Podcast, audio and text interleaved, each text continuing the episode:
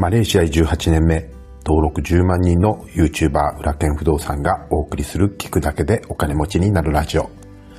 過去出版した本は16冊。累計31万部長は不動産業界日本一を誇ります。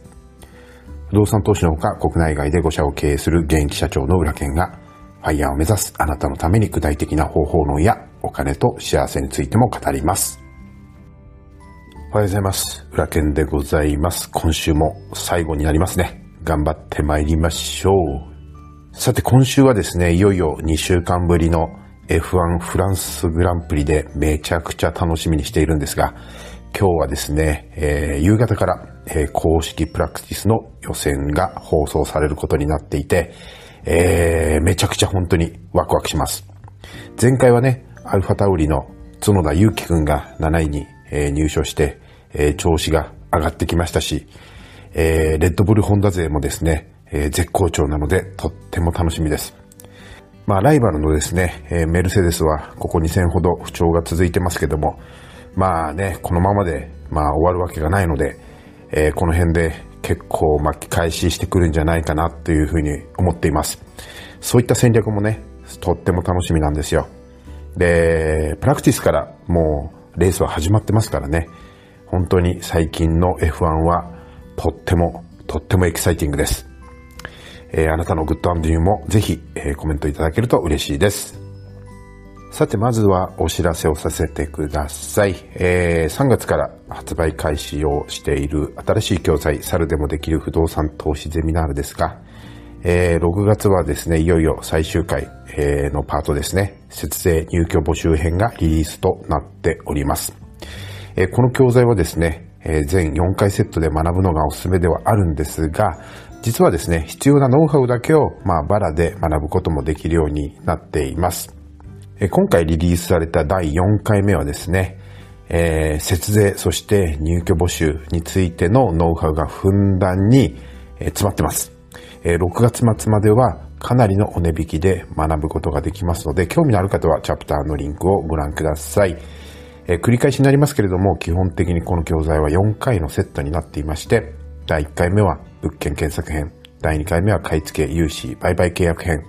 第3回目が決済リフォーム編、第4回目は、えー、節税入居募集編になります。えー、このままですね、えー、素直に実践していただいて、毎回課題が出ますので、それをやっていただきながら、えー、各回ですね、また無料のフォローアップ講座がですね、1時間から1時間半ついてます。これをですね、すべて受講していただければ半年後には必ず大家さんに慣れているはずという講座になります。講師は全編オンライン大家塾の谷本塾長が行います。まあ、いよいよですね、6月末までがお値引きの最終回になっておりますので、興味のある方はぜひチャプターのリンクをご覧ください。さて今日もですね、ビジネスの話をさせてもらいたいなと思っております。え昨日の Voicy でね、えちょっとランチェスターの法則なるものをですね、えちらっとご紹介したんですが、えー、結構ですね、このランチェスターの法則っていうのは弱者のマーケティング戦略として、えー、まあこれはですね、絶対に知っておいた方がいい知識なんですよね。で、僕はですね、このランチェスターの法則を、えー、もう20年以上前に勉強していたおかげで、当時の営業スタイルをですね、思い切って180度方向転換をして、そして、えー、今ですね、えー、ビジネスで成功することができました。えー、僕はね、あの、ご存知の方いらっしゃると思いますけれども、もともとゼネコンの営業マンで、え、地主さんに、え、土地活用の提案営業をやっていたんですよね。で、当時はですね、まあ、営業マンのイメージっていうのは、とにかく、まあ、根性でね、えー、飛び込み営業が、すべて。で、それがかっこいいとすら思っていたので、毎日ですね、躊躇なく、うん、飛び込み営業してたんですよね。でもね、1億円以上もする賃貸マンションなんかそうボンボン売れるはずありませんから、まずはですね、えー、話を聞いてもらえるだけでも、もう一苦労だったわけです。で、えー、当時はですね、まあ僕のライバルとなっていたのは、えー、大手のハウスメーカーだとか、レオパレスだとか、あの、大東建託の営業マンだったんですよね。まあ、彼らもですね、同じように僕の営業エリアに飛び込み営業してたんですよ。ただね、向こうはもうその大資本に物を言わせて、えー、僕の会社のですね、10倍ぐらいの営業マンがいてですね、当然ですね、地主さんへの接触頻度は僕らより、ま、10倍多いわけですよね。なので、いくら根性だって言って飛び込みをしても、まあ、向こうの方が大手企業ですし、CM もバンバンやってるので、まあ、全然歯が立たないわけですよ。で、まあ、どうやったら勝てるか。もうこのままね、あの、根性論でやってても、まあ、絶対に勝てないっていうふうに思っていたので、えー、もうめちゃくちゃ本を読んでですね、その中にランチェスターの法則があったわけなんです。で、えー、このランチェスターの法則っていうのはもともと、まあ、戦争の戦略論の話なんですよね。で、えー、この戦略論を簡単に説明すると、例えば敵の数がこちらと同じで、同じ武器、例えば、うん、まあちょっとあの古いですけど、竹槍を持っていたとしたら、ね、例えば10人対10人で、えー、その敵も味方もみんな竹槍を持っていたら、同士討ちになりますよね。つまり、同じ武器なら、兵隊の数が多い方が、まあ、えー、勝つと。で、兵隊の数が同じなら、まあ、同士討ちになるっていうことなんですよね。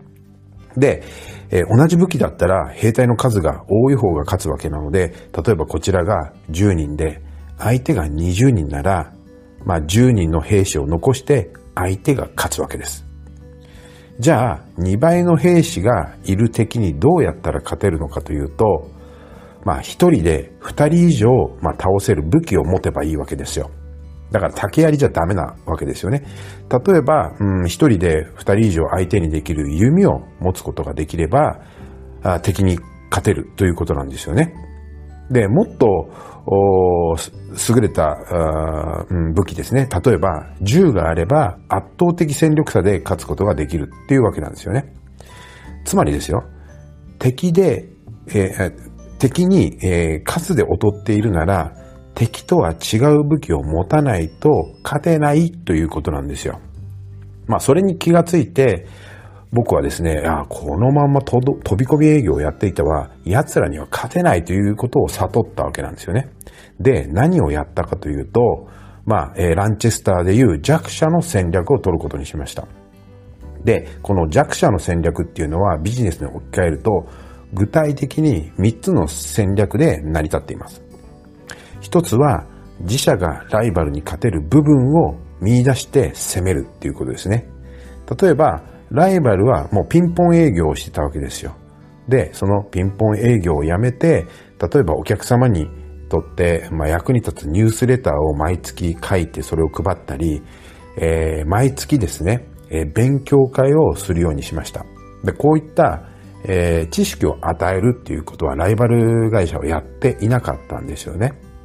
えそして二つ目は従業員一人当たりのスキルを向上させるっていうことです。とにかくですね、えー、もうとにかく、えー、不動産の知識だけは絶対にライバルに負けないようにしようということで、えー、税金も含めてですね、まああ、めちゃくちゃ勉強して圧倒的な知識を持つようにしたんですよね。で、それをもって、えー、勉強会をやるようにしたっていうことですね。で、えー、お客さんが正しい選択ができるようにひたすら、まあ、勉強会とかですね、情報誌を発行して教えるということをやったんですね。で、三つ目は、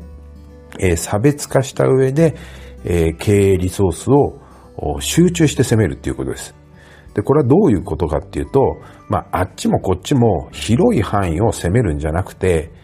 営業対象地域を絞って、えー、活動するっていうことですね。とにかくもう一点集中なわけですよ。うん。なので、そういうことをしましたよね。まあ、それまではいろんなところに営業に行ってたわけですよね。まあ、ところが、えー、まあ、大手はね、あの、いろんな、その、大資本がありますので、広いエリアを攻めていきますけれども、逆にですね、広いエリアで戦ったら、まあ、勝てないので、とにかく地域密着で集中して、えー、そこに、えー、力を注いだということですね。で、その結果どうなったかっていうと、僕は、えー、年間15億以上のですね、売り上げを上げて、えー、まあその会社でナンバーワンになりました。で、通常ですね、大東建託とレオパーレスのアパートの営業マンも、まあ大体ノルマは年間、そうですね、えー、1億から3億ぐらいなんですよね。うん。だから、例えばアパートを、まあ、1、2棟売れば、まあ、彼らのノルマは達成していたわけですけども、僕は彼らの5倍以上も、まあ、売ることが、まあ、できたということですよね。多分、まあ、まあ、彼らの会社にいたら僕はもう即部長みたいな、あまあ、えー、飛び級でね、えー、昇進していたと思います。まあまあ、そんなこんなでランチェスターの法則については、えー、たくさん、まあ、本が出ていますので、ぜひ、えー、読んでみてみることをお勧めしたいと思います。まあ、営業マンでなくてもね、とっても参考になることを学べると思います。今日はですね、ランチェスターの法則についてお話ししました。ぜひ、ぜひ参考にしていただけると嬉しいです。それでは今日も一日お元気で